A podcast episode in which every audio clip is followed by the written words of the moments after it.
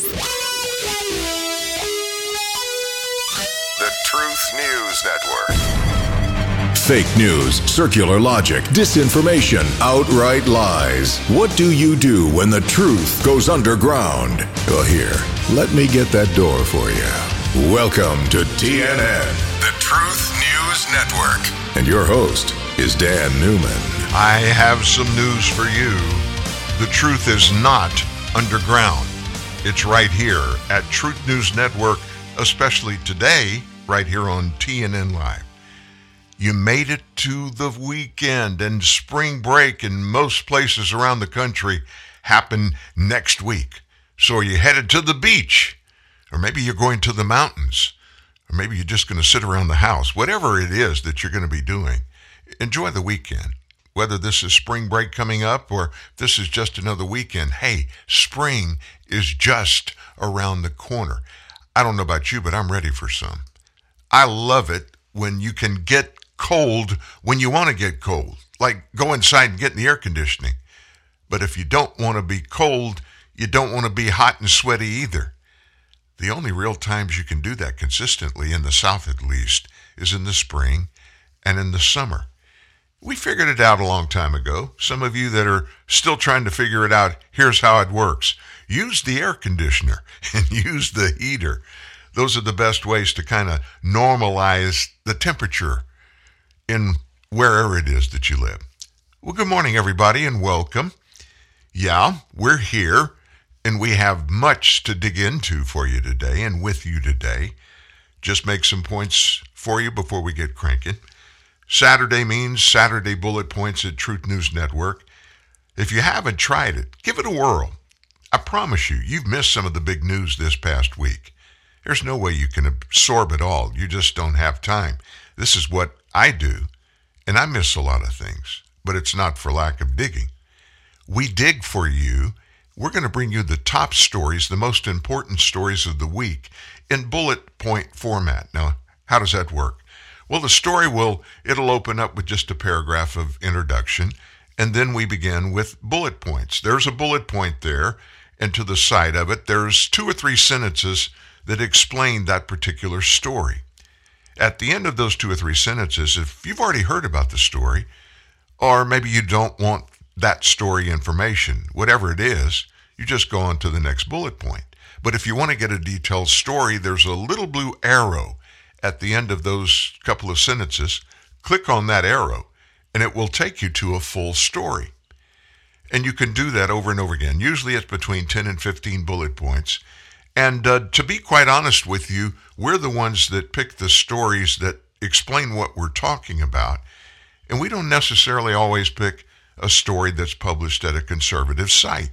We want you to get in, immersed as we have to every day here in the other side, you know, the rest of the story.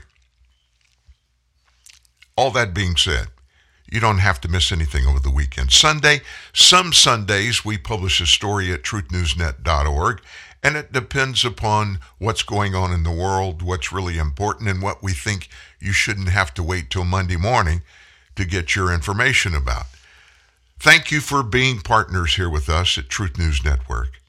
We're glad you're along. If you weren't here, I don't know that we would be doing this. You know, there's something that we um, we really haven't weighed into much here on the air, and that's the 1619 project. By now, everybody knows what it is. So I, I want to talk a little bit about it as we open the show and wait for everybody to get here. Go grab a cup of coffee, probably your second or third, and just relax for a few moments with us. Let me ask you a question. Do you remember any other time, any time, when you can point to one single occurrence of the massive government overreach we're witnessing every day here in the U.S.? Well, looking back over our shoulders, we did have Watergate. Richard Nixon's administration was full of some really shady characters. Several went to jail. Many believe Nixon was pretty shady himself. Actually, the American people are kept in the dark on many administrations' actions but I doubt these historical instances I reference are near the government intrusion into the lives of Americans that we are watching, we today in our government. What has changed in America that allows this to happen? How's it been normalized so quickly with Americans just shrugging it off? I don't think my parents would not have questioned authorities in the 50s and the 60s if the same as is happening today happened then. These curious occurrences seem to be happening far more often and are far more sinister and evil than ever before. How so? Well, let's go down memory lane. Earlier this year, Joe Biden asked social media companies to engage in even more censorship to divert attention from the wholesale failure of his administration to shut down the virus. You remember that? In a televised speech, he said this I make a special appeal to social media companies and to media outlets. Please deal with the misinformation and disinformation on your shows. It has to stop. So CNN denounced misinformation that blamed high gas prices and inflation on the Biden administration. Media outlets have accused Joe Rogan of spreading disinformation about COVID 19 and the vaccine because he dared to ask scientific experts questions on his show on these topics. Other examples of ideas that the legacy media has alternately labeled as misinformation and disinformation include assertions that COVID 19 escaped from a lab in Wuhan, China. The idea that there was some orchestrated manipulation of procedures to favor Biden in the 2020 election. Hunter Biden's laptop, that it offered evidence that various forms of international corruption had enriched the Biden family syndicate. In fact, made the Biden family syndicate. And that powerful non governmental organizations and other world governments are leveraging our pandemic to facilitate a great reset of the global economy. The campaign to ban, the, to ban these claims, most of which are true, folks, indicates not a dangerous spread of disinformation, but a dangerous weaponization of the concept of disinformation. Why? To insulate the institutional left from criticism and opposition. It's not an accident that virtually every claim that is consistently labeled as disinformation threatens the policy agenda of the Democrat Party or parts of their agenda that they're too embarrassed to talk about publicly. Disinformation is no longer a concept used to separate truths from falsehoods.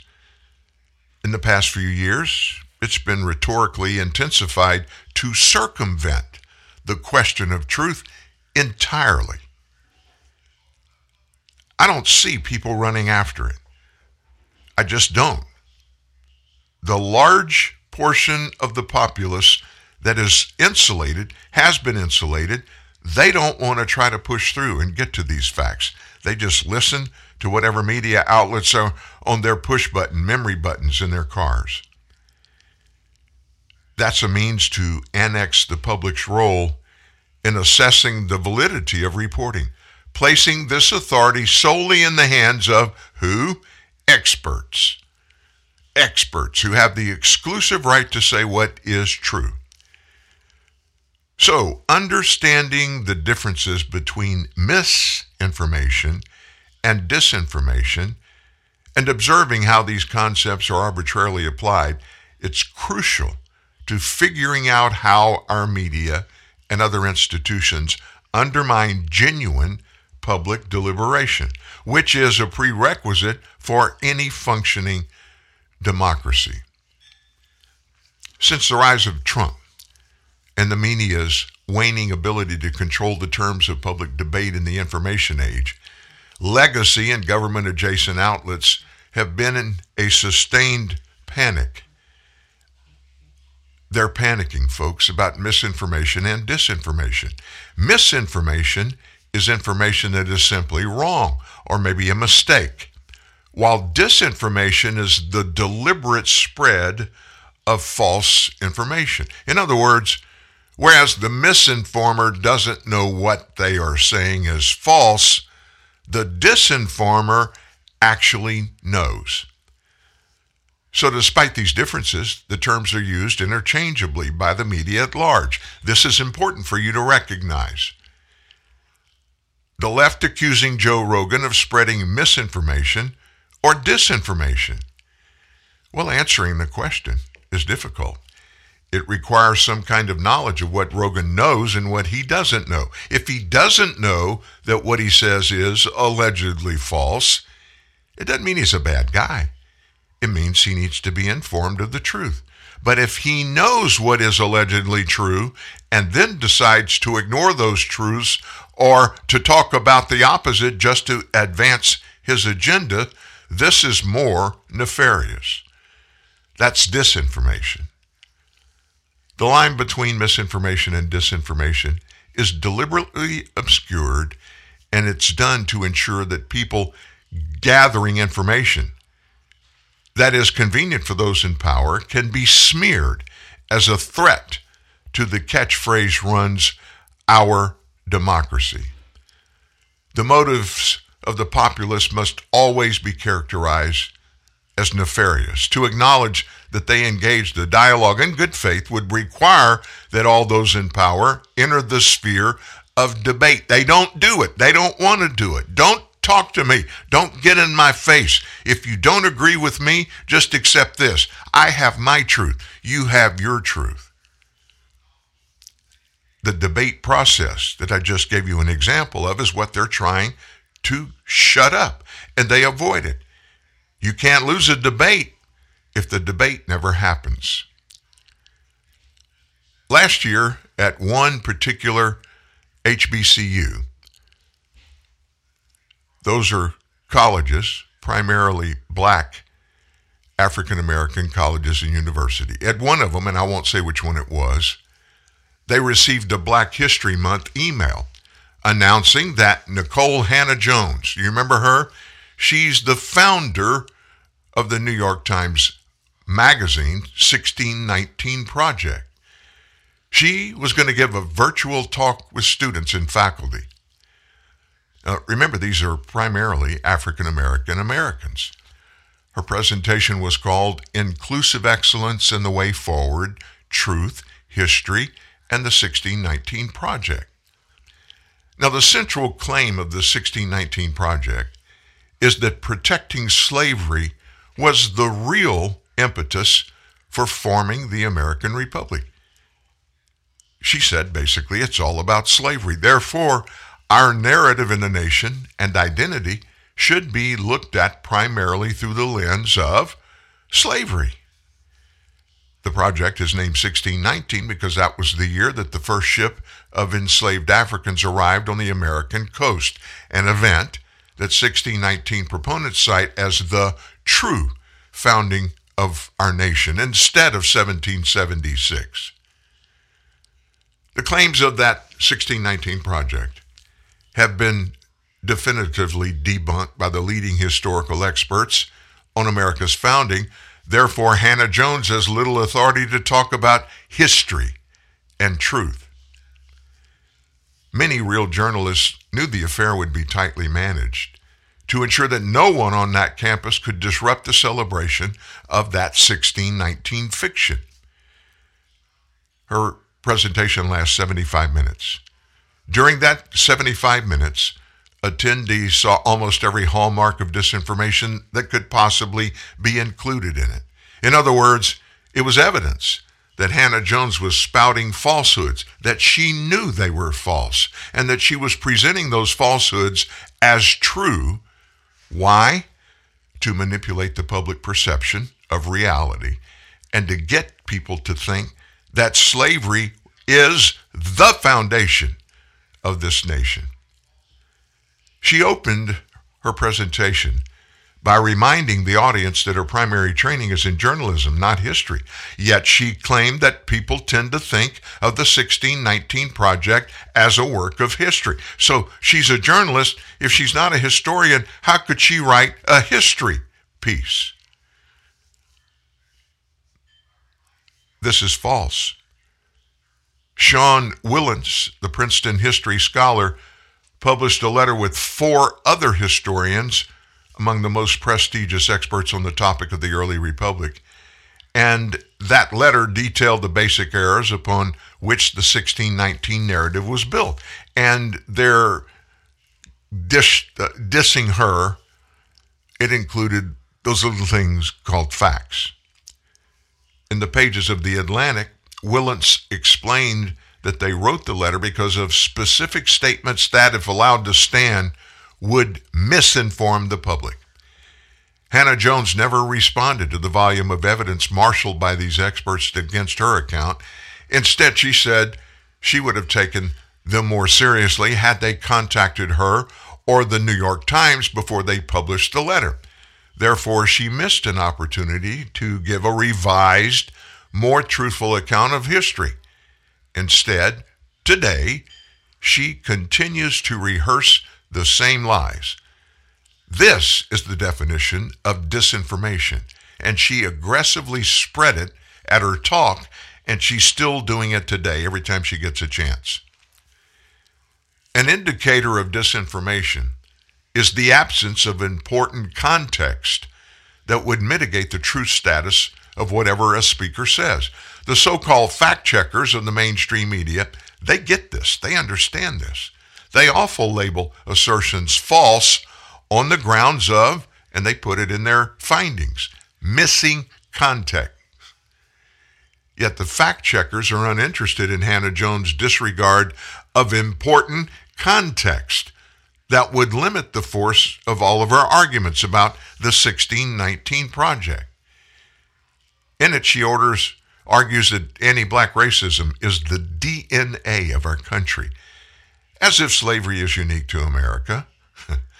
Hannah Jones avoids the global history of slavery, an institution that has existed worldwide, impacting peoples of every race, color, and creed since the beginning of um, men and women. It's a pretty long time. Further, the project is silent about how widespread slave ownership was in antebellum America. The majority of free people in the antebellum South never owned a single slave. Now, this is not denying the specific inhumanity that African slaves endured in America, but to deflate the claims that all white Americans held and hold collective race liability for the institution and that anti black racism in the Americans' DNA. Finally, of course, the project ignores the role that Africans had in facilitating and maintaining the slave trade, which undermines the idea that American slavery was an atrocity perpetrated by white people. This information is purposely left out of the racialist account of American history. Why? Because it would diminish the power of that account, a blasting siren of disinformation. Disinformation can often be recognized when you see its purveyors shifting standards for verification. Truth is critical for historical work. It matters what actually happened. Duh. That's what history is about, telling what actually happened. So, the impetus for this 1619 project, according to her, Hannah Jones, is a concern for the truth. She claims that a nationalized amnesia afflicts Americans. Now, where the heck does she get that? She means that slavery and its true role in the early republic has been forgotten or is unknown to all of us. But slavery is constantly invoked in the public sphere relentlessly these days. Hannah Jones also insisted that the 1619 Project ensures that kids don't get a whitewashed version of our history. Her words, implying that the traditional accounts of American history are fabricated. She further states that white resistance to critical race studies being taught in classrooms, by the way, she denies that critical race theory is being taught in classrooms. But anyway, she says white resistance to the CRT in the classroom is a product of their frustration that they can no longer control the narrative. In short, Hannah Jones frames her project as a truth telling exercise that aims to display and get rid of truth, untruths. And yet, when experts on the history of our country contest her claims by demonstrating they're factually false, she just retreats to the concept of narrative, which implies that all historiography is just storytelling and that no story can be wrong. I mean, this is a vicious circle, but this is how this happens, and this is how it's maintained. So, from this perspective, all history is merely a subjective interpretation. Doesn't that make it really easy to say you're a direct descendant from the queen or the king of this country or that country? It's all a subjective interpretation. She used this fig leaf repeatedly in her talk, referencing the experts who have debunked her account. She said, It's fine to say, I disagree, but do you need to discredit it? Well, heck yeah, that's the whole purpose. If it ain't true, it ain't true, right? Truth matters, not just for its own sake, but because one's narrative and one's perspective undermines one's moral claims, whatever they may be. Attacking traditional understanding of our history as false while hawking historical fiction as truth, folks, that defines disinformation campaigns. A final sign of disinformation is an adamant refusal to engage with ideas and claims at odds with the propaganda effort. During her talk, Hannah Jones dodged the scholarly attacks on her project. She said they are driven by credentialism, suggesting that somehow scholars have rejected her work because, as experts, they feel entitled to be the arbiters of history and are jealous that a journalist took on the task of writing history. But her scholarly critics have taken issue only with the presentation of historical facts, not her individual, personal, professional status. The disinformation campaign is about disinformation. Duh. Hannah Jones' work is only one, just one example of disinformation from the left. Yet the term is applied exclusively for dialogue that comes from the political right. Think about it. You don't hardly ever, you hardly ever hear someone on the right going after someone in the left, giving them disinformation. It comes from the left primarily. Its interchangeable uses of misinformation and disinformation, it's all part of an effort to make these concepts more editable to be effectively applied to any undesirable information that gets past the censors. In other words, they want to control it all. They want to control the labeling of it. They want to tro- uh, control how it's disseminated. And all that matters about them having the ability and the right to do so is just because they say so. This all means the media's constant cautioning about disinformation is a disinformation campaign in itself. Anytime you hear them go after the other side, you can bet, and we see it happening, revealed every day. We've said it here for years at TNN. Whenever you hear or see somebody screaming and hollering and blaming somebody for something, you can pretty much bet the same thing is going on in their lives, and they're just deflecting our attention away from theirs to our alleged version of that.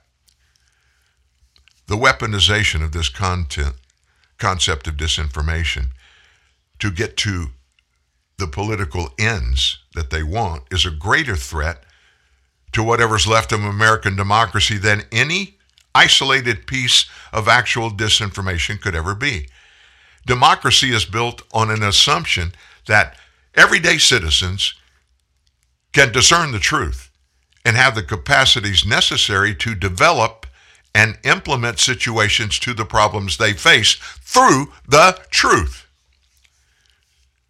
The elite disinformation campaign or disinformation implies that regular Americans should not play any meaningful role in governing, in administration, or even deliberation. It insinuates they don't have the cognitive ability to learn the truth and know it when they see it. Folks, it doesn't get any more anti democratic than that. So let's wrap this, this up. What's the common denominator of all this? Is there a common denominator? the answer is yes. The common denominator for all these, right now in today's America, I'm not talking about in our rearview mirror, I'm talking about today, is the President of the United States, Joe Biden. Let me elaborate just for a minute. A decade or so ago, conversations among conservatives about the state of American politics began to slide further to the right. Why'd that happen? One reason for that is that liberals were having similar conversations that were sliding further to the left. The commonality between the political thinkers that became rarer and rarer. Before too long, it seemed as if purposeful landmines of fake facts appeared everywhere, and that no political party held an exclusive. The two campaign career of Barack Obama as president and Joe Biden as VP, it opened the door to weaponize differences between Americans. Nobody can successfully argue that Obama was a masterful communicator. He's one of the best of all time.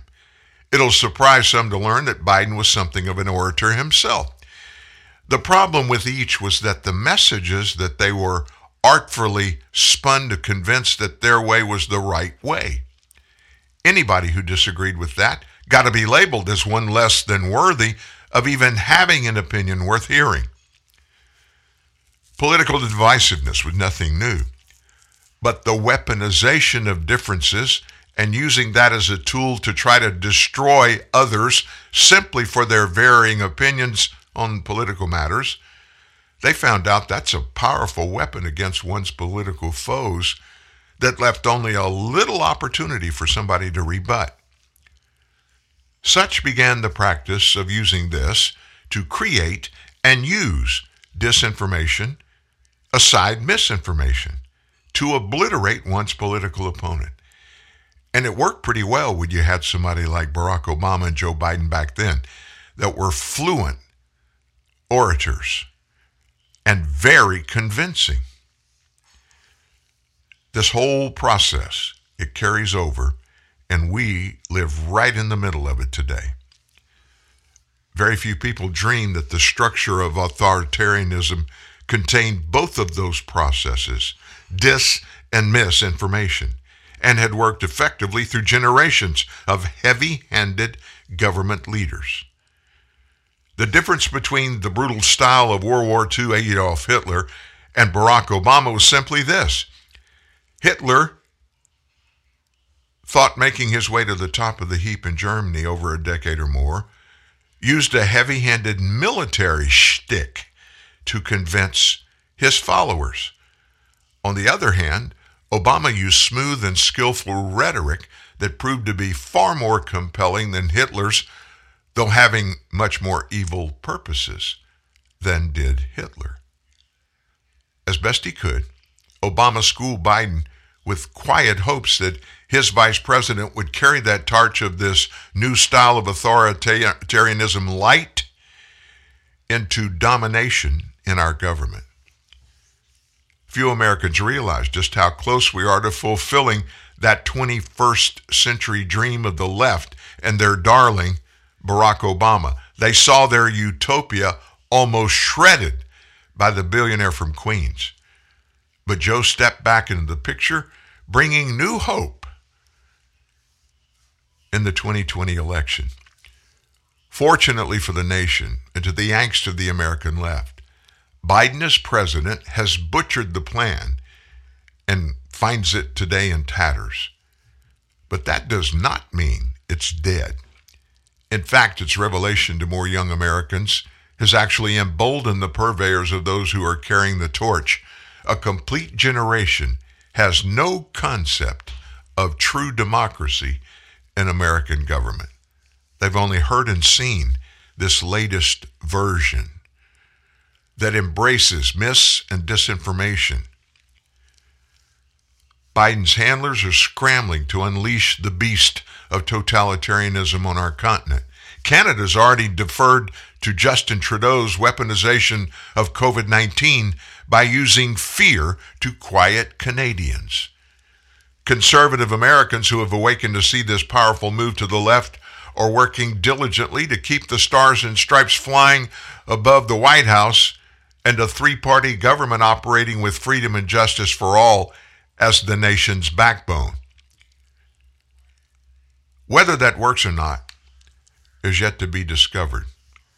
At least more and more Americans are awakening daily to exactly where we are and where we are headed if we do not right the great ship USA. You know what? I think the left enjoys keeping Americans busy, keeping our thoughts and minds diverted, so we don't think through these things. We don't take the time. We're too quick to just trust what we hear and see. And they've been trying it and been doing it very successfully now for 20 years at least. It's time that we all wake up and realize we have the responsibility and we have the ability and all the resources to wake up and find the truth and to embrace the truth in whatever form it comes in and support it totally. Real truth, real news. TNN, the Truth News Network. Grab an ice cold can of Celsius and stay active and energized all day. Celsius is better for you energy, made with premium ingredients, zero sugar, and seven essential vitamins, with no high fructose corn syrup, no aspartame, no preservatives, and no artificial colors or flavors. Celsius is just the essential energy you need to keep you fueled and active all day. Celsius, essential energy. Live fit. Now find Celsius at Celsius.com or a retailer near you. We're outside Pilgrim Furniture and Mattress City where parents are disappearing. Excuse me, are your parents in there? Yeah. They can't decide if they should take no interest for 60 months with no money down or an extra $100 off every $9.99 they spend. It's a tough choice. But they've been in there for six hours. I want dinner. Parents, if you're at Pilgrim, please make a decision. The I'm crazy hungry, so she's gotta be too. Slide through the Mickey D's drive through to get a Big Mac right after I order her quarter pounder with cheese, cause I don't know everything, but I do know what my girl's feeling hangry meal. Get it at McDonald's when you buy one of your faves, like the Big Mac, quarter pounder with cheese, 10 piece chicken McNuggets, or filet of fish, and get another for just a dollar. Ba da ba ba ba. Prices and participation may vary. Valid on item of equal or lesser value. New home ownership can be a real eye opener, but it's the perfect time to look into Homeowner 101 from the Home Depot. Free live streaming workshops taught by expert associates now at homedepot.com slash workshops. You'll find indoor and outdoor workshops, even home systems workshops. Plus, you'll get the know how you need to care for your biggest investment. Master the basics at Homeowner 101, only at the Home Depot. How doers get more done. Register now at homedepot.com slash workshops.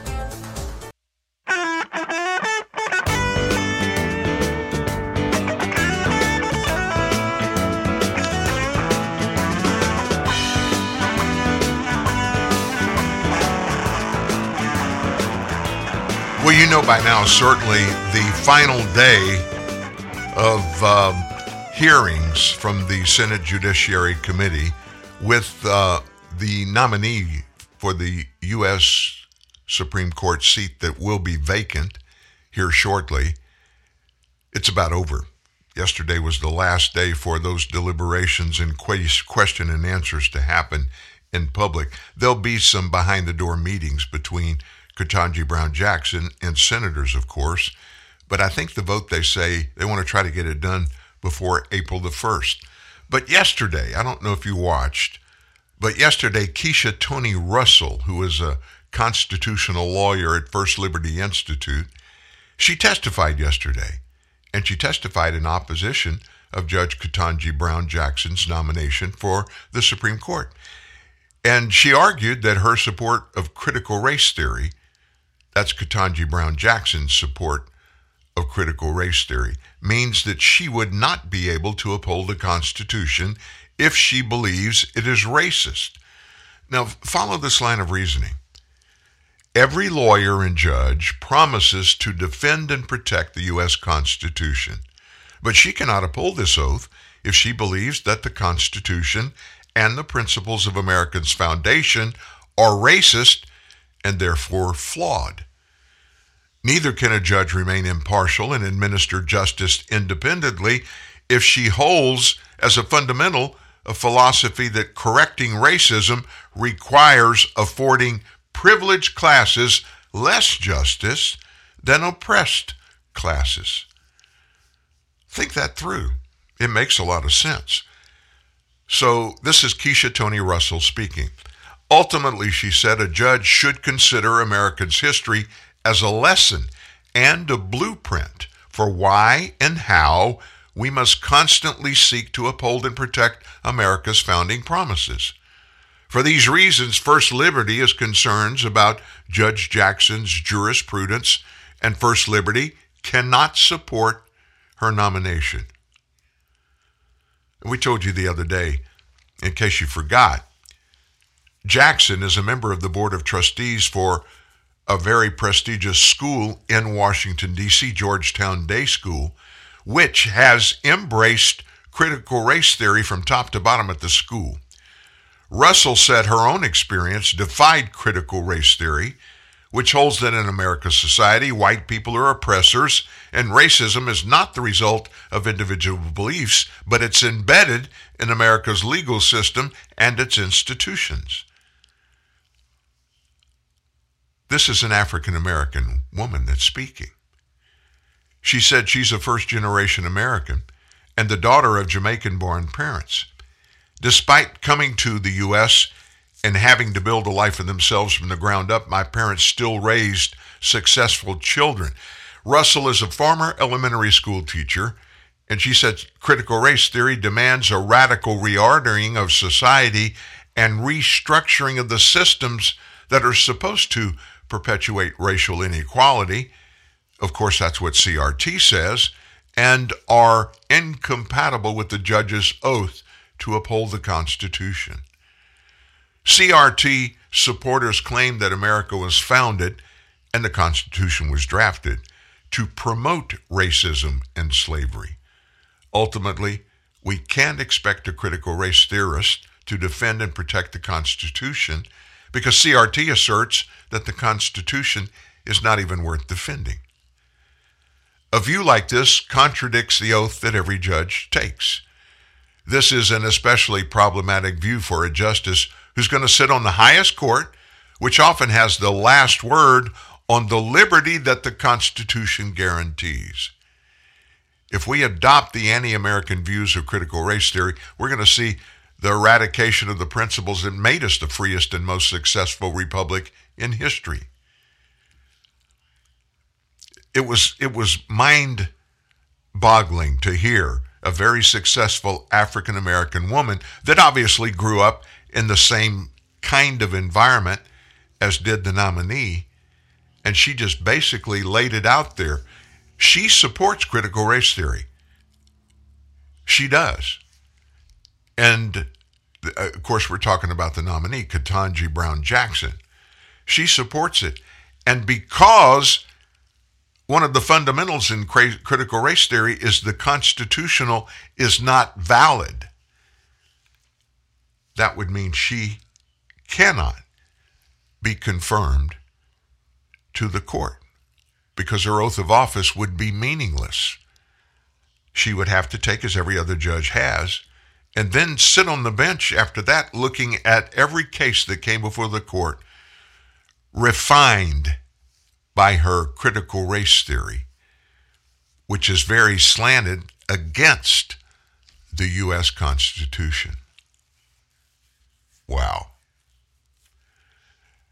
There's more in this thing. We're gonna we're not going to spend a lot of time on this, but a couple of things that while it's fresh in our minds, I want everybody to understand. So after her nomination, remember this, she was unable in a hearing to define the word woman.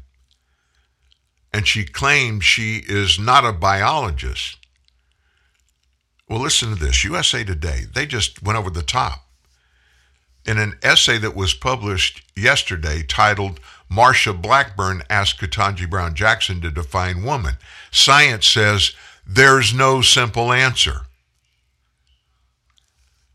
So, a USA Today reporter that wrote this story claimed that even experts in science don't have a sufficient way to clearly define what a woman is. Follow me on this. I mean, this is this is absolutely mind-boggling. This writer, remember again, this is not a doctor, this is a reporter, said, quote, scientists, gender law scholars, and philosophers of biology. I got to be honest with you, I didn't know there was a type of philosopher that there was one of biology, but nevertheless, apparently there is. She said Jackson's response was commendable, though perhaps misleading. It's useful, they say, that Jackson suggested science could help answer Blackburn's question, but they noted that a com- competent biologist would not be able to offer a definitive answer either. Scientists agree there is no sufficient way to clearly define what makes someone a woman, and with billions of women on the planet, there is much variation. Now, uh, put this in the context of where it's reported and who reported it. It's in USA Today, one of the farthest left news entities in the nation. They own newspapers all over America. And this is a reporter that says this. And listen to this quote. And what we covered in our story to start the show today misinformation, disinformation fits perfectly in this scenario. Here's a quote from the reporter Scientists agree there is no sufficient way to clearly define what makes someone a woman. And with billions of women on the planet, there is much variation. Now please understand this. When I when I read this, I said, "Come on, man. If you're going to quote scientist and say something like scientists agree and you're a credible reporter working for a credible news outlet, what do you have to include in a statement that you make as factual? Give us some specific information, like the names of the scientists and examples, quotes of what these scientists agree on, that there is no sufficient way to clearly define what makes someone a woman. Do you think if you're a biologist in America, and a reporter comes up and claims there's no way to tell a woman from a man or no way to tell somebody's a woman, don't you think somebody would stand up and raise their hand saying, Ooh, ooh, ooh, call on me, call on me. I've got the answer. I'm a biologist. I can tell you. This is how they function. It's all about somebody said. It's always about anonymous sources or sources agree. And when you hear that at the beginning of a sentence in a story, what that actually means is another left wing outlet put this information out. And when you put it out, you can now say others agree. USA Today did this. We're talking about somebody that's going to hold the spot on the highest court in the world, the United States Supreme Court. And it begins all the way back in the campaign. Joe Biden did exactly what he campaigned and told voters he was going to do. If a spot comes up on the Supreme Court and he's in office, he's going to fill it with an African American woman.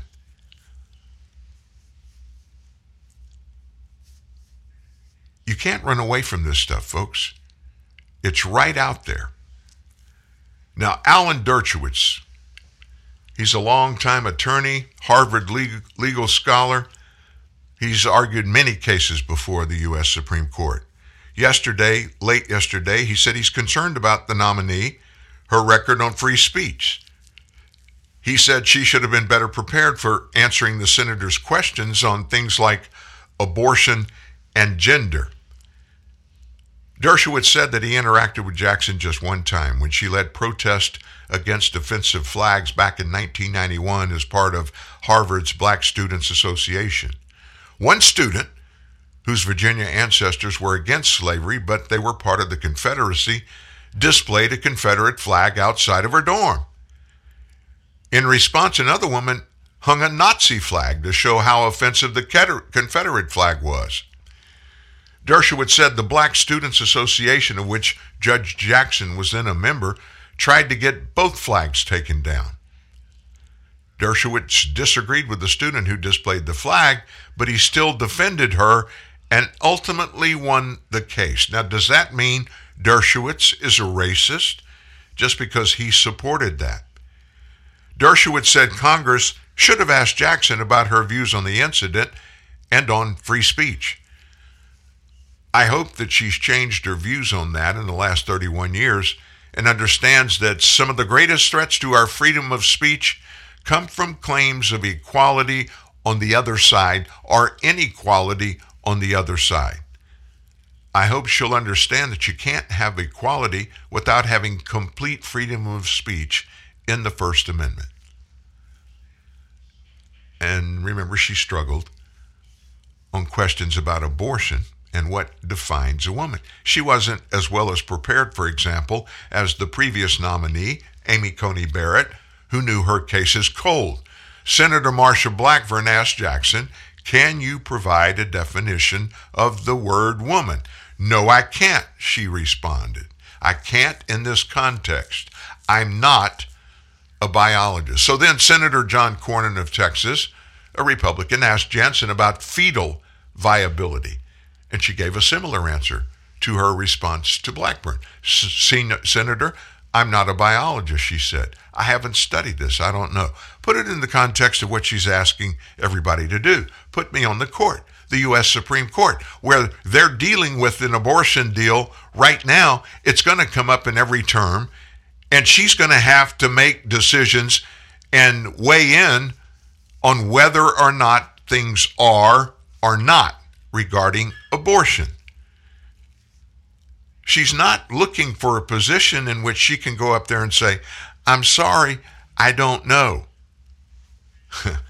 She's going to be making life and death decisions, literally, life and death decisions. She's got to know. She's got to know what her opinion is, and she's got to express it because that's what happens at the U.S. Supreme Court. So, this whole thing of why she was nominated and is she qualified or is she not qualified? And of course, everybody understands, and a huge majority polled in America about how you pick a Supreme Court candidate to be nominated. You should look across the nation and find the person, the very best person, the most qualified person to make decisions at that level on laws that come before the court. A huge majority of Americans don't agree with making that choice based on any kind of political perspective or skin color or ethnicity or background. It should only be based on the most qualified person. If you look at that perspective, by naming Ketanji Brown Jackson, as his nominee, President Biden, he completely overlooked about 97% of the people in this nation in law with law experience and judgeship experience that could possibly be considered because they were qualified. We'll never know if there was another more qualified person out there, unless, of course, Ms. Jackson is not confirmed and he has to name somebody else. But all this falls in the bucket of pretty much everything in this administration is upside down. It's backwards. Very little ties together, and very little has anything to do with the rule of law.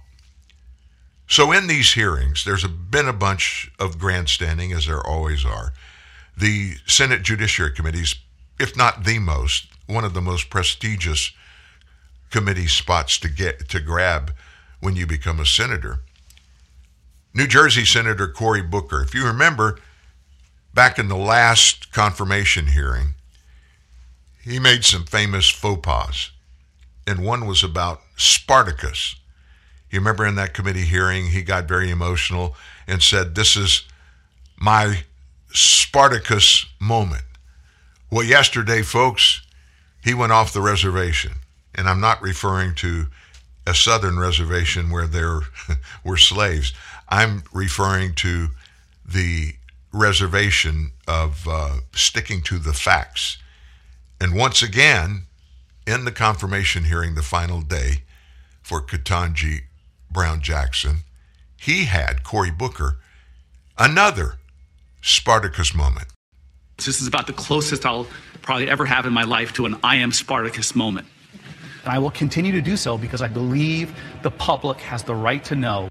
As Langston Hughes wrote, Oh, let America be America again the land that never has been yet, but yet must be the land where everyone is free. Oh, yes, I say it plain America never was America to me, but I swear this oath America will be.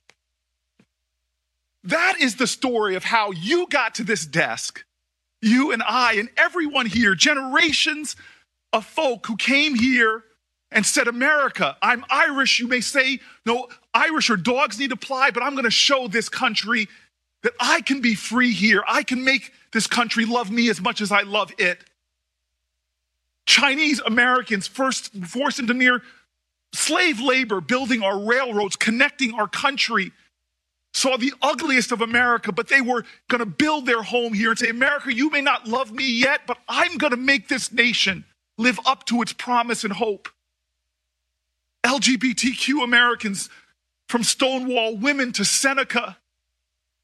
Hidden figures who didn't even get their play until some Hollywood movie finally talked about them. I'm Spartacus! I'm Spartacus! Let me put that in context, folks. We heard similar things from the nominee herself. We heard it from Cory Booker. The fundamental that they all present is that the United States of America is not fair. It is racist, not people that choose to be racist, but the whole country is racist. Therefore, waving that paintbrush from way up in the sky, you're painting everybody that was born here as a racist fundamentally from the very beginning. There's no anywhere in science there is any evidence that anything like that could even be true.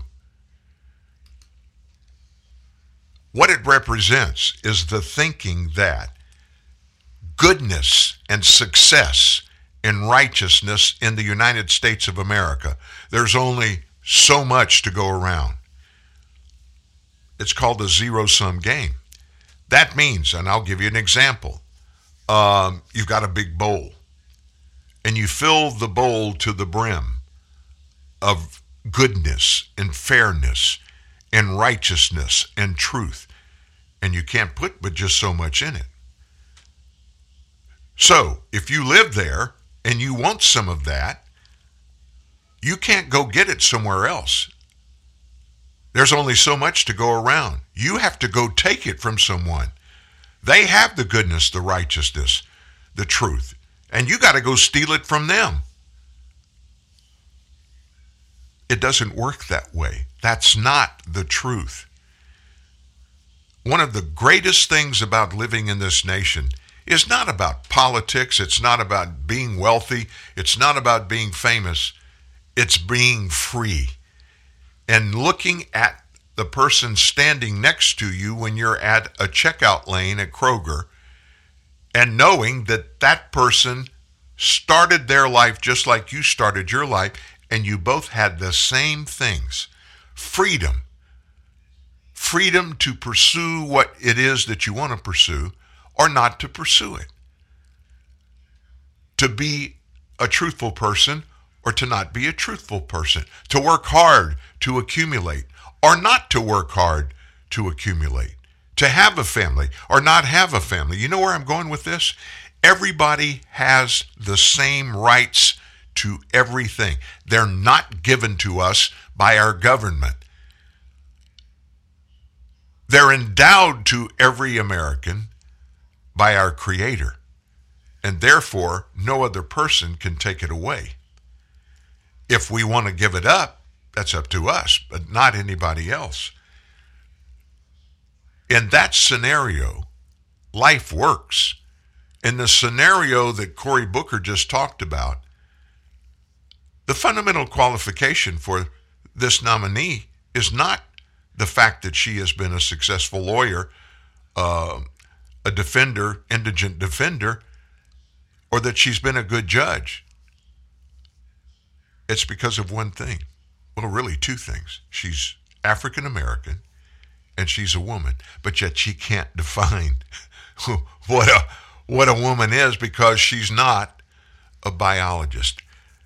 If you subscribe to any of this, folks, if you if you are a purveyor of the fundamental fact that if your skin color is not black, you're automatically a racist, and therefore you're not a good person. They, just because their skin may be black, means they're a good person and you're not. If you subscribe to that, you're lost as a goose. You're going to spend your life being angry at everybody that's not like you instead of just putting your shoulder to the grindstone and grinding the shoulder grinding the grindstone just like everybody else does if they want to achieve the same goals that you do. If you don't want to, that's fine. But don't demand that somebody gives you something that you haven't worked to earn and deserve, but just because of skin color, just because of ethnicity, just because of sexual preference, that all does not work in the real world. And we're doing it now. We're trying. Our nation, our government, they're trying to make everything fair, but it's impossible to do, folks there always has to be an arbiter that has the sole authority of designation. And if you're not in their circle, if they don't like you, it doesn't matter what you think. If you don't have the power that they have, you can't be what you want to be. Somebody has to endow you with that ultimately ultimate right to determine everything about everybody. We're living in that world right now. And this nominee and all the stuff that she said and that she didn't say in her confirmation hearings is a perfect example. And then you have those around her. I mean, the mainstream media went absolutely nuts for three days about the Republicans even asking her these serious, probing, legal questions to get answers in order for them to be justified to vote for her confirmation. They went crazy. But that's the way it works, folks. That's the way the process works. And once again, I'll say this if the process in government doesn't work, fix it, change it. The United States Constitution can do just that. And by the way, I don't know if you realized it, but they have controlling voting bloc in the House of Representatives and in the Senate and in the White House. So why haven't they fixed it? If they're so dead set against on everybody from here going forward that gets appointed to any position in any administration has got to be appointed based on race, race, race, not on qualifications. Hi, this is Jack, founder of Jack in the Box. Is the caller there? Mr. Box, Douglas Gompertz from Burger Week magazine. Oh, hey, Doug. Doug's a respected fast food critic. I recently dined on your sourdough jack combo. And? Perfection. The cheese, the jumbo patty, the golden sourdough bread, the french fries. Bravo. Well, thank you. However, I found the dessert a bit dry. It doesn't come with dessert. The candy, the white round candy with the happy face. Was it wearing a scarf? Yes, I believe it was. Rosy cheeks, fuzzy earmuffs? Yes, that's it. Douglas, you ate a holiday ball. We're giving one away free to customers who buy a sourdough jack combo, but they're not for dessert. They're for antennas. Or a pencil. Right. Well, that's going to improve your score dramatically. Excellent. Few things bring as much joy as the delicious taste of Coca Cola. Like your first time camping or falling in love on a blind date. And now, our new Coke bottles are sip sized and made from 100% recycled materials. So every bottle can live on to create more memories. That's endlessly refreshing. Coca Cola. Bottles are made from 100% recycled materials, excluding cap and label. Enjoy the great taste of Coca Cola in a new sip sized bottle that's made of 100% recycled materials. Genuine Ford Parts and Service presents a word from your wallet. Oh, ah, are we at the gas station? Oh. Yeah, I know. I'm feeling these gas prices too. I'm the wallet down here. Head to a Ford dealership. Why? Proper vehicle maintenance. A new air filter can save 19 cents a gallon. Correct tire inflation up to 6 cents a gallon. Wow, that sure adds up. Fat wallets are very in right now. Right now, Motorcraft air filter replacement is just $19.95 or less. Replacing a dirty air filter can increase fuel economy by as much as 10%. Well, done. That was easy. Maybe you should listen to your wallet more often. Well, you're typically pretty quiet. Well, I didn't want to be a pain in the. Uh, uh, uh, uh. Hurry in for the best deals we've had in years. Money saving rebates on brakes, batteries, tires, and more. See your participating Ford dealer today.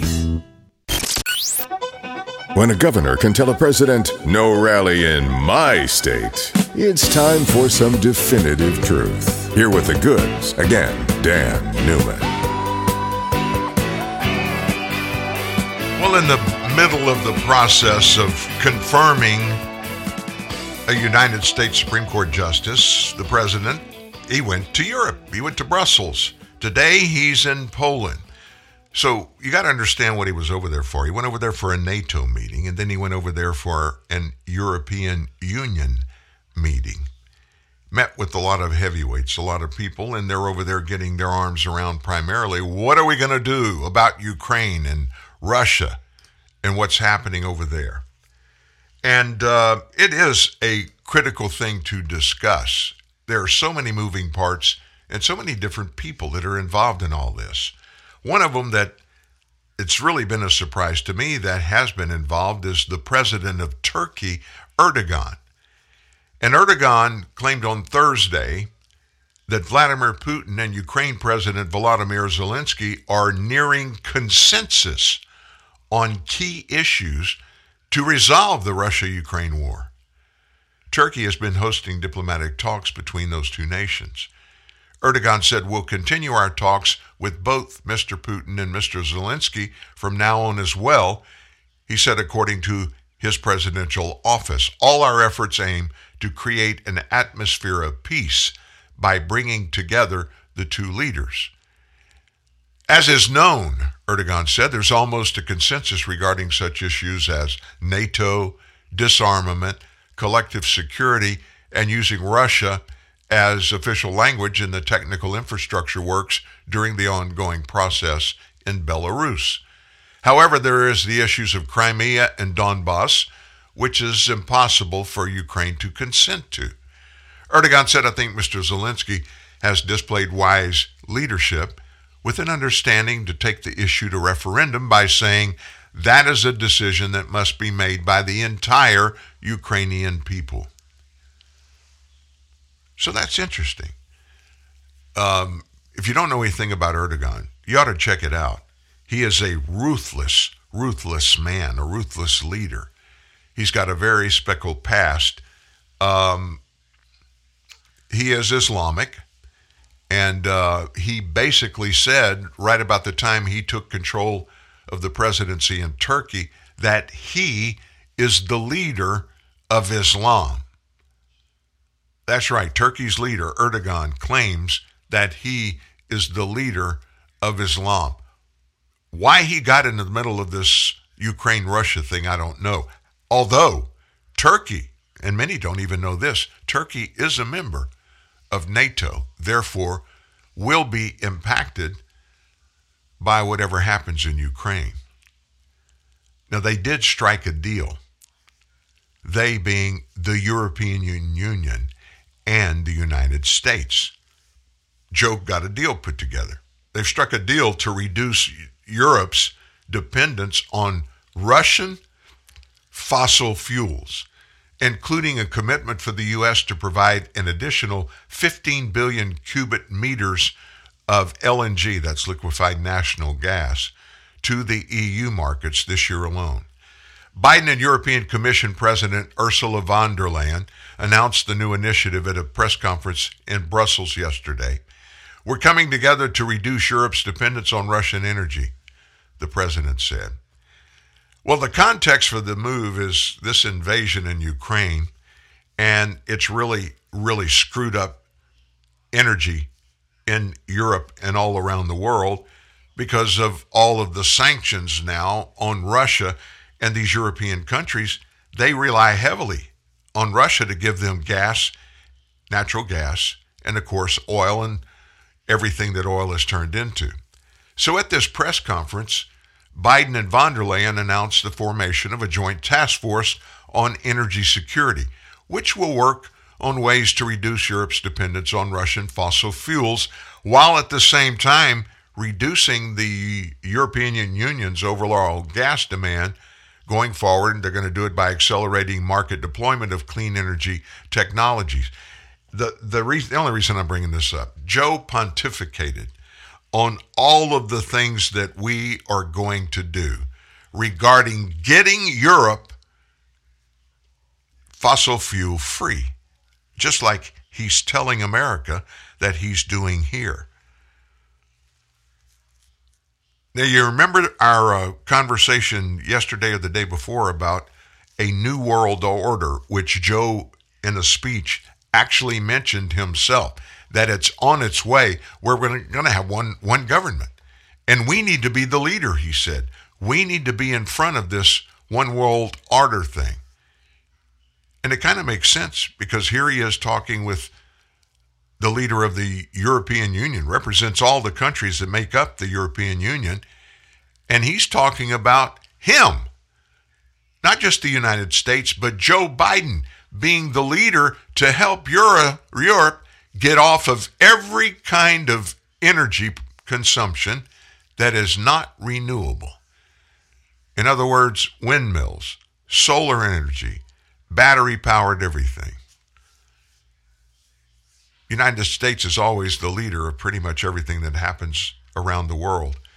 But here is the guy that is supposed to be the leader of the greatest country on the world, and he is arbitrarily saying we need to get away from fossil fuel while at the same time he opened up the door to provide more fossil fuel to all of Europe. You just can't make these things up, folks. You just can't do it. So, in this battle of what the United States is and is not going to do to intervene in any way in the Ukraine Russia thing, Joe Biden, once again, he gets up in front of people and he sticks his foot in his mouth over and over and over again. This time, it was two reporters asking questions. You remember Biden talked about the very controversial timing of putting sanctions on Russia. You remember that? Many, in fact, I think every military leader in, in our military, with the exception of maybe our Secretary of Defense, Lloyd Austin, they said sanction the snot out of Russia to prevent them from going into an invasion in Ukraine. And Joe Biden, oh, no, no, no, no, we can't do that. If we're going to do sanctions, we will wait till after sanctions. He said, sanctions, sanctions are not deterrence. You remember he said that? And then he waffled. He changed it again and he said, We'll do sanctions when it's time to deter. Yesterday, answering questions over in Europe, he got into the deterrence story again. He said dramatically, I never said sanctions would deter Russia. Never said that. Well, listen to the president, and then listen to his national security advisor, Jake Sullivan, and then Vice President Harris, and then Secretary of State Antony Blinken, and then the mind uniter in the White House, Jen Psaki, talking about sanctions and deterrence. No one expected the sanctions to prevent anything from happening. It has to show. This is going to take time. And then Jake The Sullivan. president believes that sanctions are intended to deter. And in order for them to work to deter, they have to be set up in a way where if Putin moves, then the costs are imposed. That was National Security Advisor Jake Sullivan. And then there's Vice President Kamala Harris. But if you believe Putin has made up his mind, what leverage do you really have? Why not put those sanctions in place now? The purpose of the sanctions has always been and continues to be deterrence. The deterrence effect of these sanctions is still a meaningful one, especially because remember also, we still sincerely hope that there is a diplomatic path out of this moment. And then Secretary of State Blinken. The purpose of the sanctions, in the first instance, is to try to deter Russia from going to war. As soon as you trigger them, that deterrent is gone. And until um, uh, the last minute, uh, as long as we can try to bring uh, a deterrent effect to this, uh, we're going to try to do that. Now, um, let's go back and hear the president one more time. No one expected the sanctions to prevent anything from happening. It has to show. This is going to take time. And of course, the person that always comes forward with the most wisdom, the most knowledge about pretty much anything is Jen Psaki, White House press secretary. Our hope is that uh, Putin will decide to de escalate, uh, that he will feel uh, the threat of the uh, sanctions, what the impact will be on the Russian economy, uh, on the Russian people, on the people who surround him. Uh, they are meant to have a deterrent impact, that he will feel the weight of being a pariah in the global community. The way we look at this, broadly speaking, and Daleep touched on this a little bit, is that we do see them as having a deterrent I- impact, right? It doesn't mean they're 100% foolproof. So, every one of those leaders in the Biden administration, National Security Advisor Jake Sullivan, Vice President Kamala Harris, Secretary of State Antony Blinken, they all say, yeah, from the beginning we thought it would deter. And Joe Biden said he thought it would deter. But now he's out there saying, we never said sanctions would deter him. In fact, you remember when he announced them, big deal, he announced the first round of them. We're going to do this, we're going to do that. And he was asked, well, how, how long are we going to know? Is it going to take to know that the sanctions are working? And Biden said, well, nobody, you know, those kind of things, those, they don't work immediately. It takes some time. So what we'll do is we'll wait 30 days. And surely by that time, he'll be licking his wounds in Russia and he'll be giving up. We know that's the case. Well, we're a month and a day into the Ukraine thing, the sanctions thing, the first round, and even a second round, and even a third round. I guess you haven't heard, but I guess I haven't heard either that the, the war must be over because Joe Biden said it was going to do 30 days and Vladimir Putin would come crawling. It's been 30 days plus, he hadn't come crawling. It's far from over. Yes, there are indications that we may be well down the road to getting this resolved, and we always, we always want to get things resolved. So Biden, he got off off script yesterday and the day before. I mean, he just he just does every time he gets there, and the teleprompter's not working.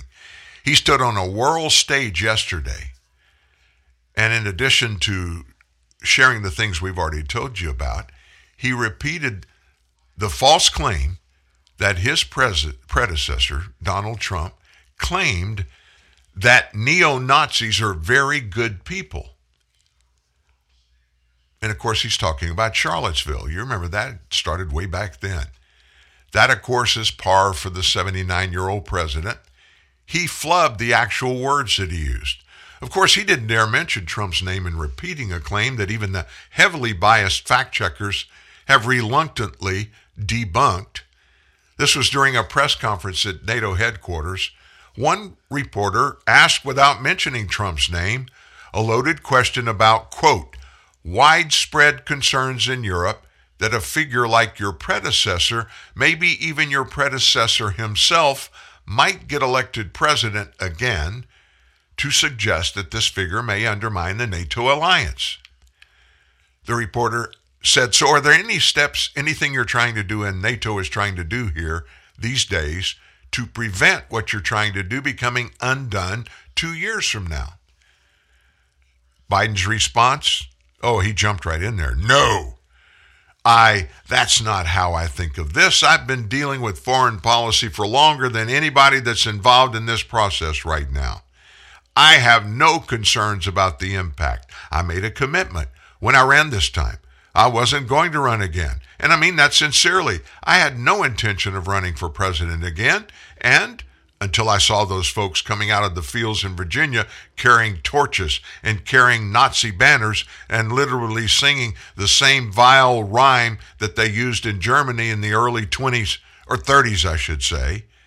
And then when the gentleman you mentioned was asked what he thought, and a young woman was killed, a protester, and he asked, was asked what he thought, he said, There are very good people on both sides.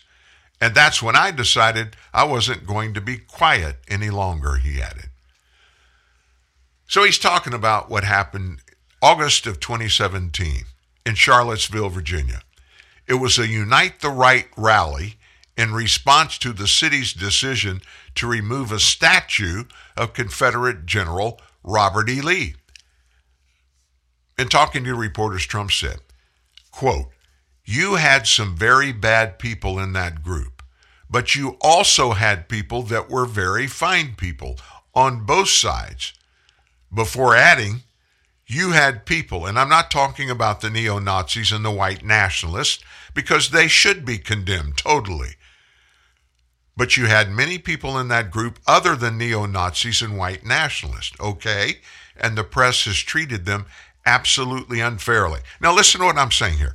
I guarantee you, somebody that's listening to this show right now, when I just gave you a quote of the full verbiage from the president back in 2017, where he made it very clear in the second sentence I'm not talking about the neo Nazis and the white nationalists. There are some of you that believe Donald Trump said white nationalists were good people. He was referring to those who opposed the whitewashing of American history by applying today's woke standards to events of the past. And of course, those are illustrated across the nation as we've seen statues and other works of art just pulled down. In a recent interview with the Washington Examiner, Trump said he got a bad rap when it comes to dealing with Vladimir Putin and disputed the claim that he undermined NATO by asking member nations to pay their fair share. I got billions of dollars for NATO, he said. Now all that money is going against Russia. So I did that. I closed the pipeline. You know, the pipeline was closed, and Biden opened it. That's the one between Russia and Germany. Plus, I did the biggest sanctions anybody's ever done on Russia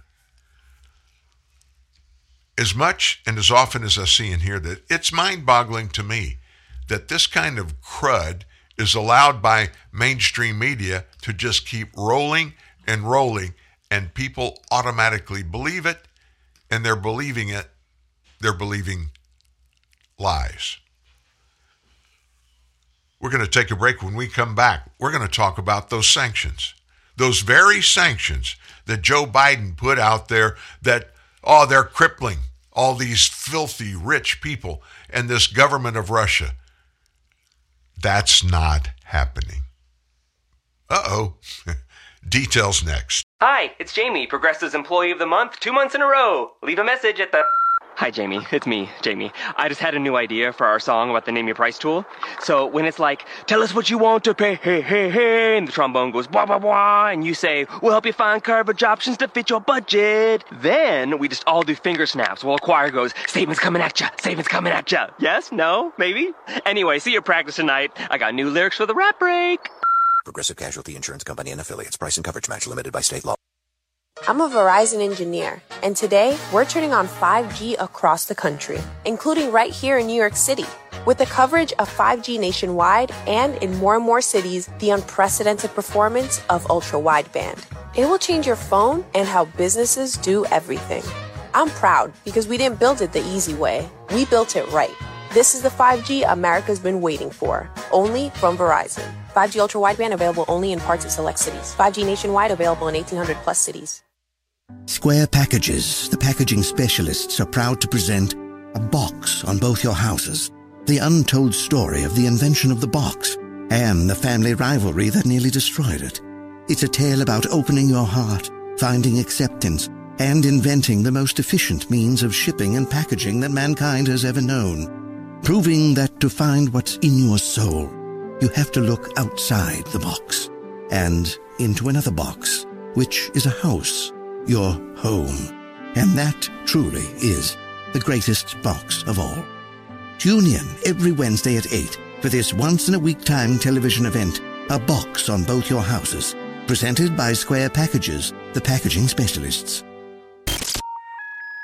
You're fighting back the tsunami of ignorance with Dan Newman, TNN, the Truth News Network. Oh, how applicable. You're pushing back against the tsunami of ignorance. And in that context, we hear that the European Union is struggling, struggling to enforce those sweeping sanctions it has levied against Russian oligarchs due to legal constraints and enforcement issues. In other words, you just can't go grab a half a billion dollar yacht from some Russian oligarch. Those sanctions have targeted a bunch of the country's super rich and those with close ties to Putin, including some politicians, businessmen, military staff, and more. Yet, while these individuals should see their bank accounts and assets frozen under these sanctions, so far just a little portion of their funds have been impacted. Now, Reuters is reporting this today. Key issues legal constraints, difficulties tracking down the oligarch's wealth, among other things even when sanctions are in place, most EU countries are only able to go as far as freezing assets, meaning that while the assets cannot be sold, can't be transferred or seized by the state, they can still be used by their owners. Now, what the heck, what good is it then? This effectively means that a Russian national who's been sanctioned by the European Union could keep on living in a home even after he or she has had it frozen by authorities. The European Commission released this statement quote in most member states this is not possible and a criminal conviction is necessary to confiscate assets Poland is among a number of countries that have pushed hard for heavy sanctions on Russia However, government spokesperson Petri Muller told Reuters that the country would need to change its constitution to allow it to seize assets. France has frozen about 850 million euros that belong to individuals that have been blacklisted, and that includes properties and yachts. This is according to the finance ministry. But still, owners are able to use these physical assets. Elsewhere, Italian lawyers told Reuters that separate legal proceedings would be needed for the country to be able to seize frozen assets. Belgium, though, appears to have had more success than anybody else. They have frozen roughly 2.7 billion euros in bank accounts and 7.3 billion euros in transactions. France's finance ministry said it's not identified any property belonging directly or indirectly to a blacklisted person. Now, tracking down those assets, that's another biggie. Many of those Russians have been sanctioned by the West, such as Alisher Usmanov, have shifted assets to offshore companies and blind accounts. A spokesperson for one Russian business magnate who has been sanctioned by the European Union, the UK, the United States, and Switzerland, said he no longer owns many of his former properties, meaning he could potentially avoid these penalties from these sanctions. His spokesperson said that the majority of the billionaire's UK properties, as well as his yacht, had been long ago transferred into irrevocable trust. From that point on, he didn't own them nor was he able to manage them or deal with their sale, but could only use them on a rental basis. The oligarch withdrew from the beneficiaries of the trust, donating his beneficial rights to his family. In other words, it's kind of like happens filthy rich people around the globe. They find ways to circumvent the laws, all kinds of laws, but especially the financial laws. Now, what is the end of all of this that we're talking about? It's real simple, folks. The sanctions, the sanctions on all these oligarchs in Russia. It sounds really cool, and it sounds like it should be effective, but it ain't working. it ain't working. Joe Biden said 30 days, oh, they'll come crawling. 30 days, they're spending the weekend on their luxury lots, yachts, spending millions of dollars that we were told were sanctioned. All those assets, we're going to freeze them. What else is happening that's important? There's so much. It's just crazy, folks. It's crazy. We've got food shortages looming in our future. Can you believe this? We do. Even President Biden says that we in the United States and Canada, we've got to up food production in order to offset shortages in Europe that are caused by the ongoing war between Russia and Ukraine. Now we have to, we have to up food production for Ukraine and Russia. Folks, Ukraine and Russia combined, they are the biggest holders of wheat in the world. And if you don't know this, wheat's pretty much a fundamental of everything you eat, everything you cook anyway. So each of those two nations are among the top producers of agriculture commodities in the world, across the world, specializing in wheat and maize and rapeseed, sunflower seeds, and sunflower oil. However, maybe the most important thing is they supply nearly 30% of corn in the global market and fertilizers. Fertilizers, this is probably the biggest thing. It's about to come time to start planting, spring planting. And what typically happens, farmers have to have fertilizer in place to get the good results when they plant these crops. Without fertilizer, the crops will only produce, it is estimated, about 50% of their normal levels. That means food shortages. So, as we impose sanctions meant to isolate the Russian economy and the military conflict stifles movement out of shipping ports in the Black Sea, cereal prices are rising, and the UN is warning of the potential for food insecurity in some countries. It's going to be real, Biden said this yesterday. The price of the sanctions is not just imposed, uh, imposed upon Russia, it's imposed upon an awful lot of countries as well, including European countries and our country as well. He told reporters there are discussions among the G7 leaders on how the wheat production powerhouses of the U.S. and Canada might increase and disseminate more rapidly to offset any reduction in food from Russia and Ukraine.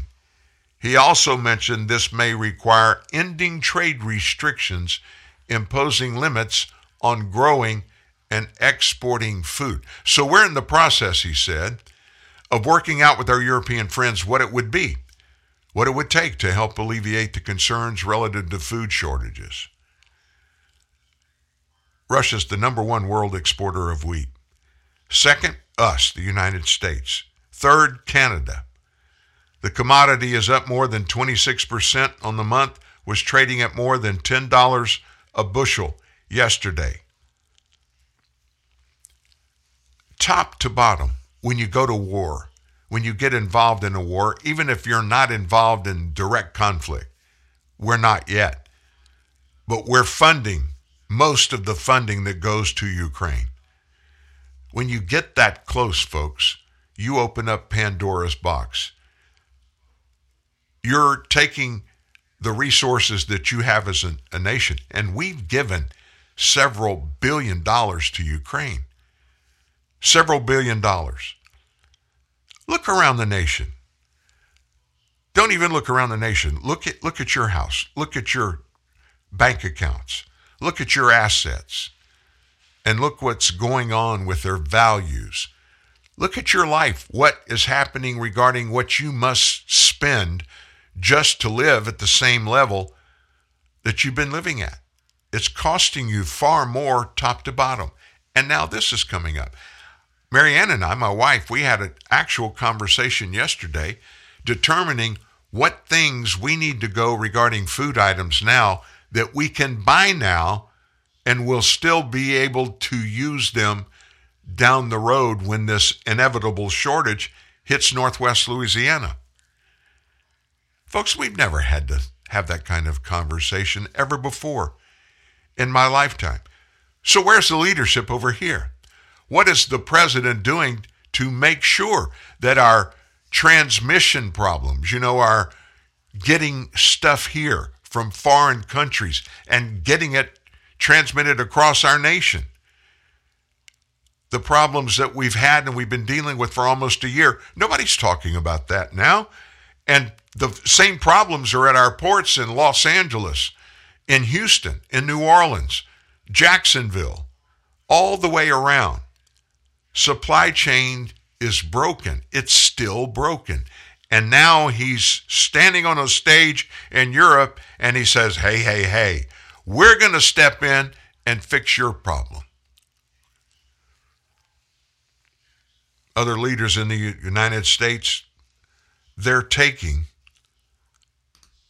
they're taking his opinion. They're getting involved in similar ways in their own states and, and cities. Gasoline, no place else in the United States is the cost of gasoline like it is top to bottom in California. California's taxes on I don't I don't have that number in front of me. They're not the highest in the nation. I always thought they were, but they're in the top 3. They're taxing the snot out of gas, what's an option that you can do out there? Well, in politics, the best option for anything is to throw money at it. Even if it doesn't resolve the problem, it'll make everybody that's living in the problem make them feel a little better about that. So, what does Gavin Newsom do? Listen to what he's doing. Well, Governor Gavin Newsom releasing some details on his plan for a gas rebate while the prices here in our state are so high. The governor wants to use some $9 billion of the state surplus to provide a tax rebate. California taxpayers will get $400 for each registered vehicle, up to two vehicles. The governor's office released a video of Newsom making the announcement. That direct relief will address the issue that we all are struggling to address, and that's the issue of gas prices, not only here in our state, but of course all across this country. Well, the governor went on to say that he also wants to provide $750 million so transit agencies can provide up to three months of free public transit for people who don't have a car. There's up to 600 million for pausing a part of the sales tax rate on diesel for one year and another 523 million to pause the inflationary adjustment to gas and diesel excise tax rates. All of this needs to still be approved by lawmakers who will pass a state budget in June. Gavin Newsom, he found out back during the pandemic, all you got to do is have your people be in dire circumstances and you can become the saviors of their whole lives by throwing money out there. Money fixes everything, takes care of everything. Even though you may have policies and laws and regulations that directly impact everything you do, oh, those things don't matter. We can keep them in place. We've got a budget surplus in California. This is the most mind boggling thing of this story that I could possibly think could ever happen. California has billions, hundreds of billions of dollars of debt. But yet, Gavin Newsom, when he has a, a one year budget surplus, in other words, they got some money in the bank after they paid all the bills, even though they've got all this other stuff from years ago behind them that they've got to figure out at some point to pay it. Instead of taking some of the money from that budget surplus and paying down some of the debt that you've incurred through years, we're just going to spend it. What better way to spend it than to buy the support of voters in California who almost kicked you out of office just a couple of months ago in a recall election? And of course, you're going to want to run for president again, for reelect, uh, excuse me, governor again. So you take that budget surplus and you just send them a gas check wow, a few hundred dollars, that's not going to fix anything. It's a band aid if it's anything at all. So while we're in the middle of talking about problems, we have one in our administration. Well, we have many there, but our vice president has some problems. You may have heard that she can't keep staffers. She just can't keep them. 10, I think it's 10, 10 or 11, have left her administration during this uh, vice presidency she's in the middle of. And we're just a little over a year into it, and she's lost 10 people. Speaks a lot about what's going on there. But she got a new press secretary. Hey, hey, hey. Those people bring all kind of communication skills. But apparently there's a little problem with Vice President Kamala Harris's new press secretary. Welcome back. Time for the Hot Topic Buzz. Something to hide. Vice President Harris's new press secretary, Kirsten Allen, appearing to have deleted more than 10,000 tweets before taking her new gig within the halls of power. It's unclear what exactly was scrubbed, but some tweets are still up from Allen's time on Kamala's 2020 campaign team.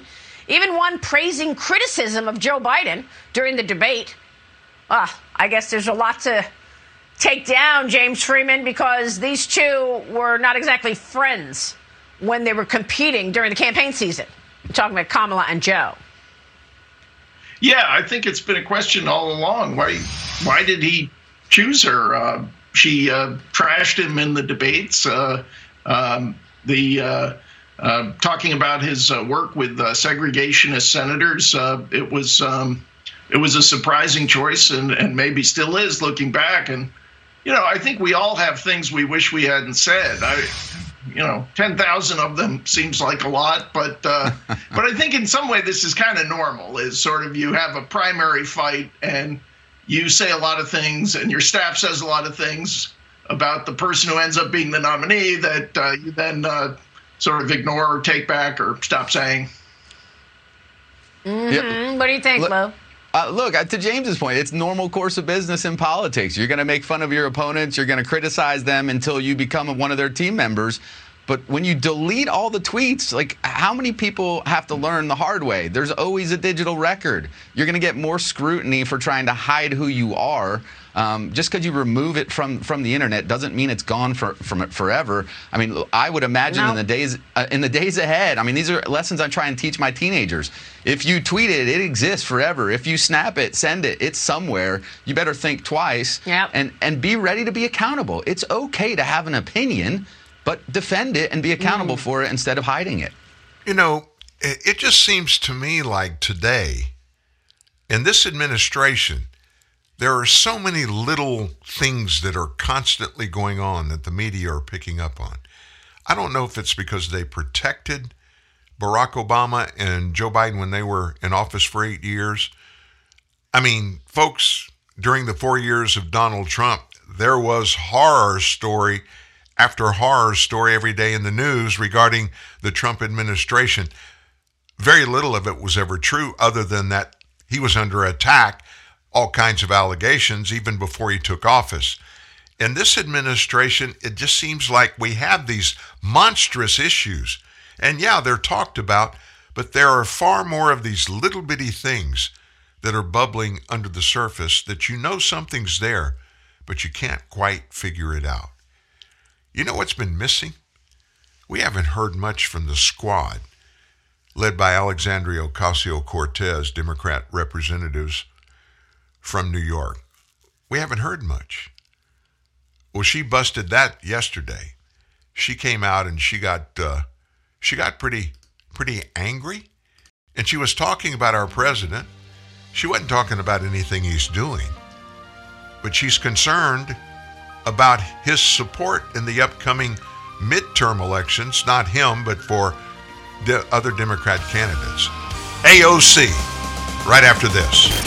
You're fighting back the tidal wave of deceit, lies, spin, and ignorance with TNN, the Truth News Network.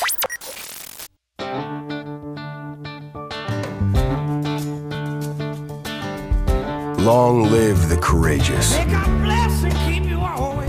the tenacious, the ones who push forward and give back.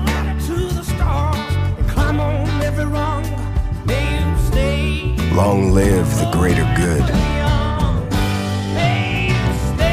The helping hand. Those who fall and get back up. And long live the truck with the strength overcome. The will to outwork.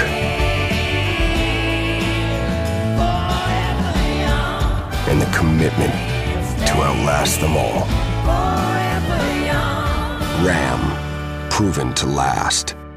Hey, Thirst, can I try out a few Coke Summer sound effects on you? Yes. Cool. You okay with this? Yes. And this? Yes. And what about this? Yes. Ha! Gotcha there, Thirst. That wasn't sound effects. That was a Coke. I'm no longer thirsty. You're so out of here. Coca Cola, open happiness.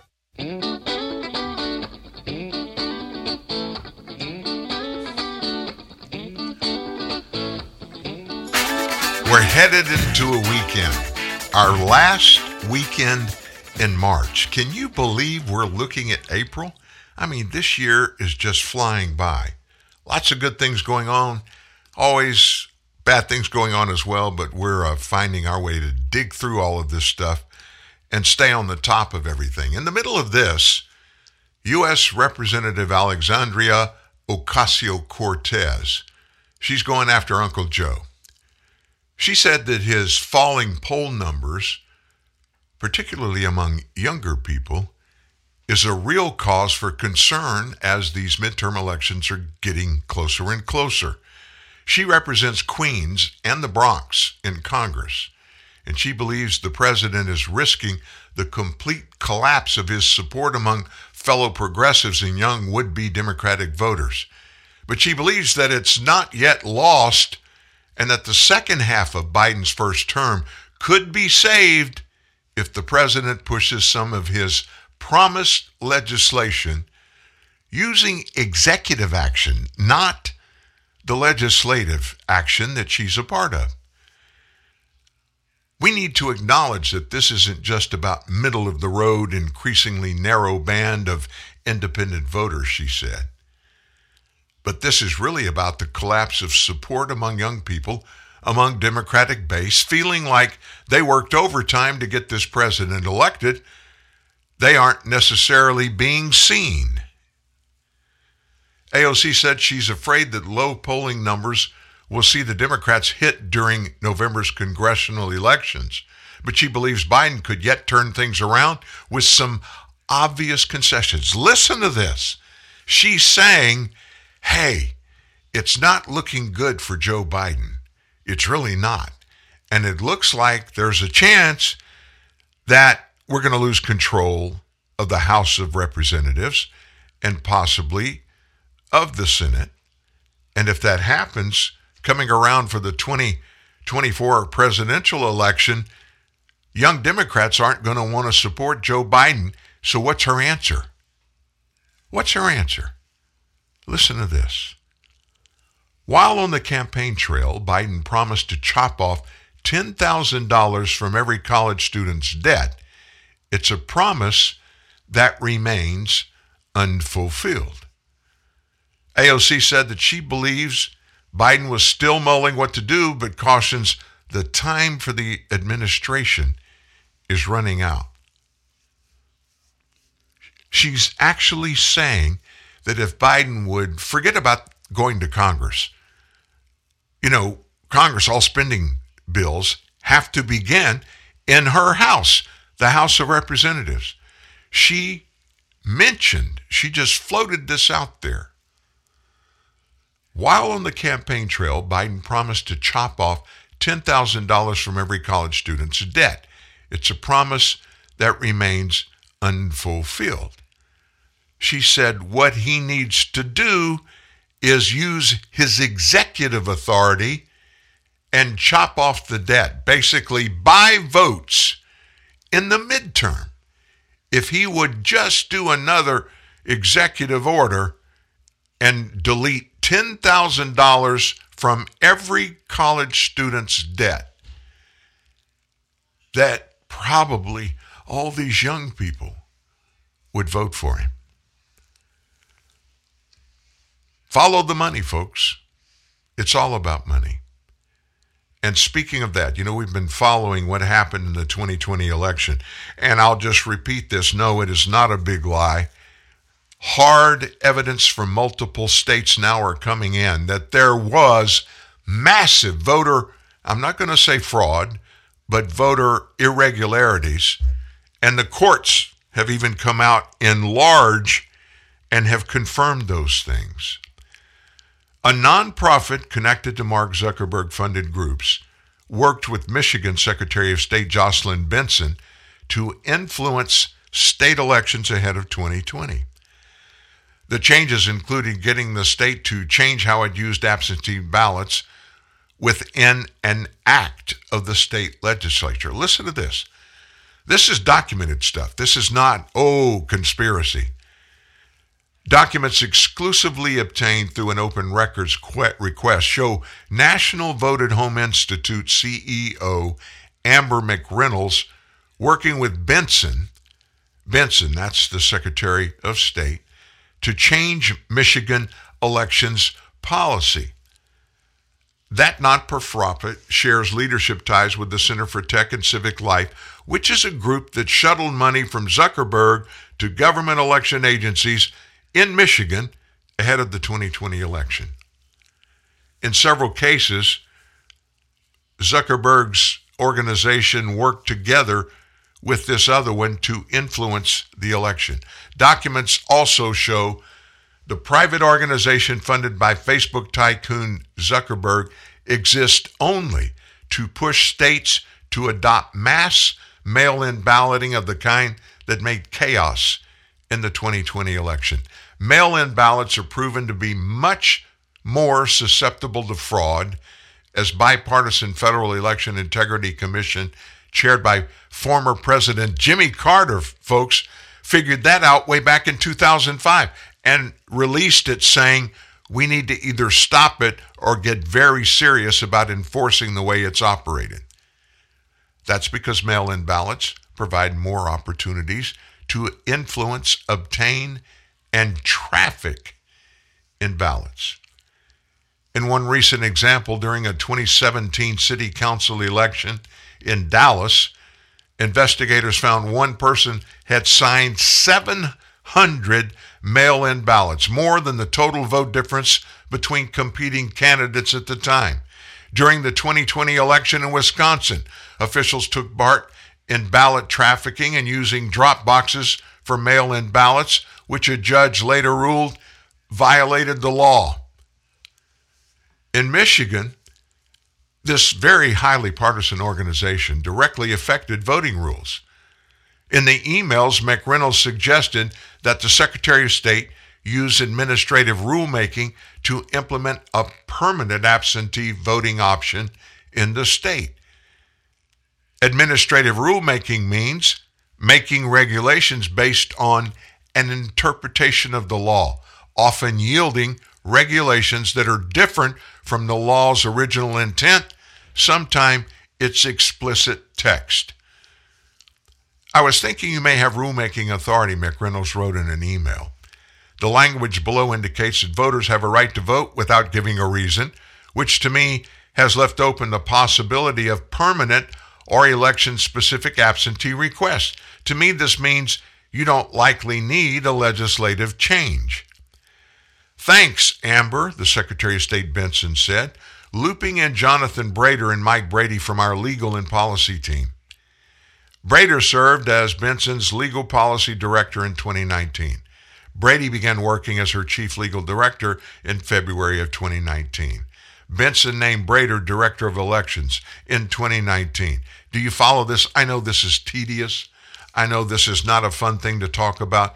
But, folks, what has happened is Zuckerberg has gone after way down deep in the fiber, the actual foundation of states' election processes, and is finding ways to talk people in these election I'm talking about county by county, city by city, getting these people to very surreptitiously and quietly change the election infrastructure.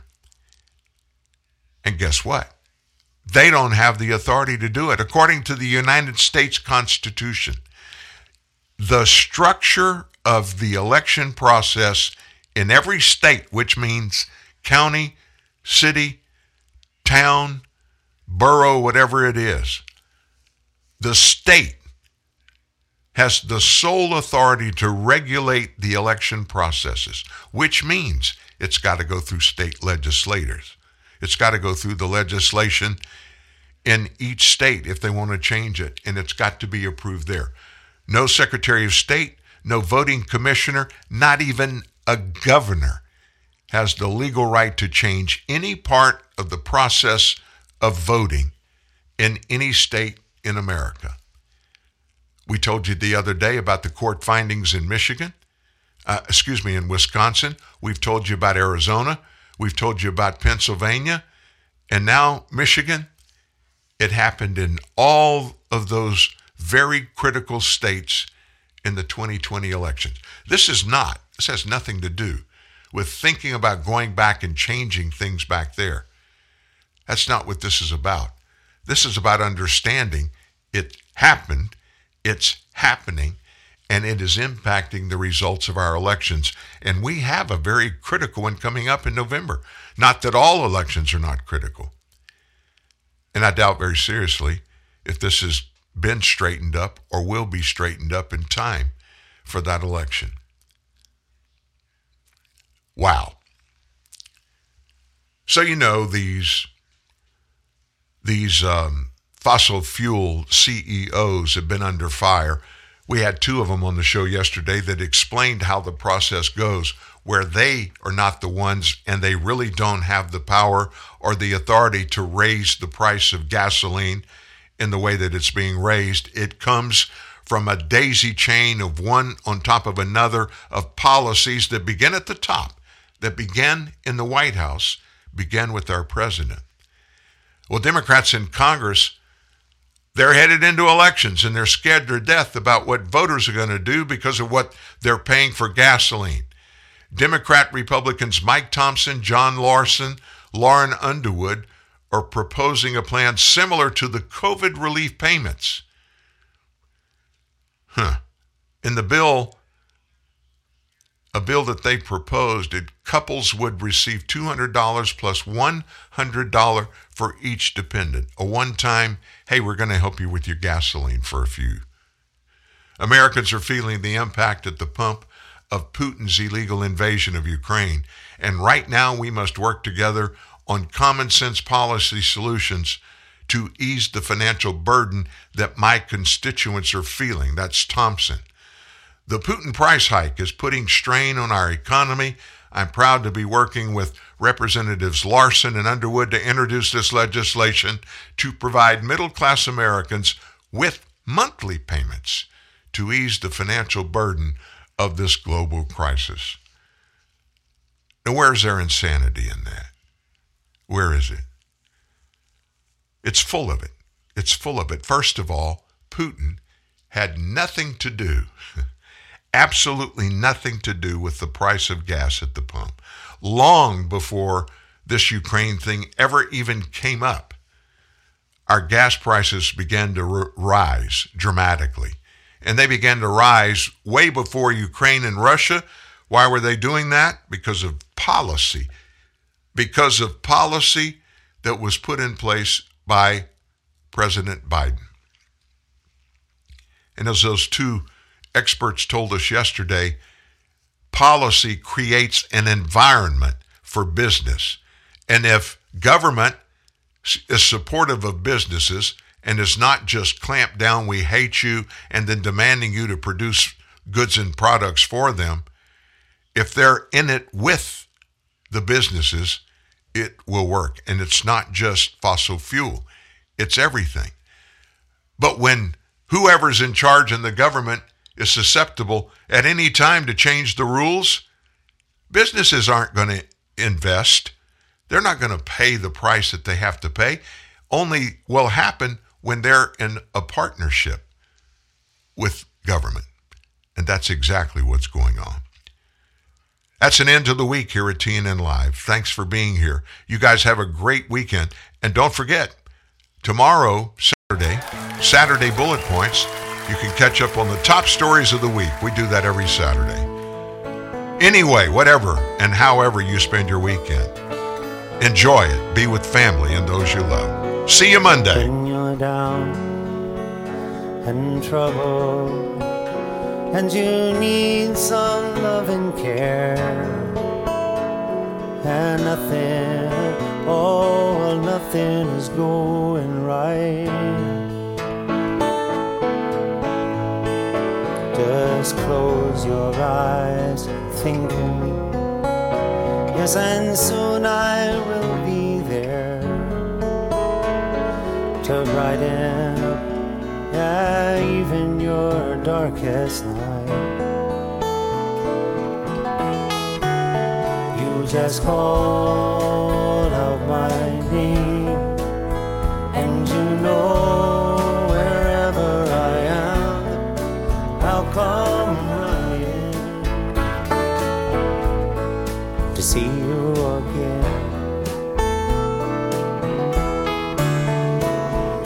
It's winter, spring, summer, or fall. Really, all you gotta do is call.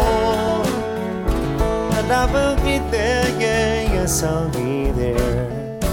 You got a friend.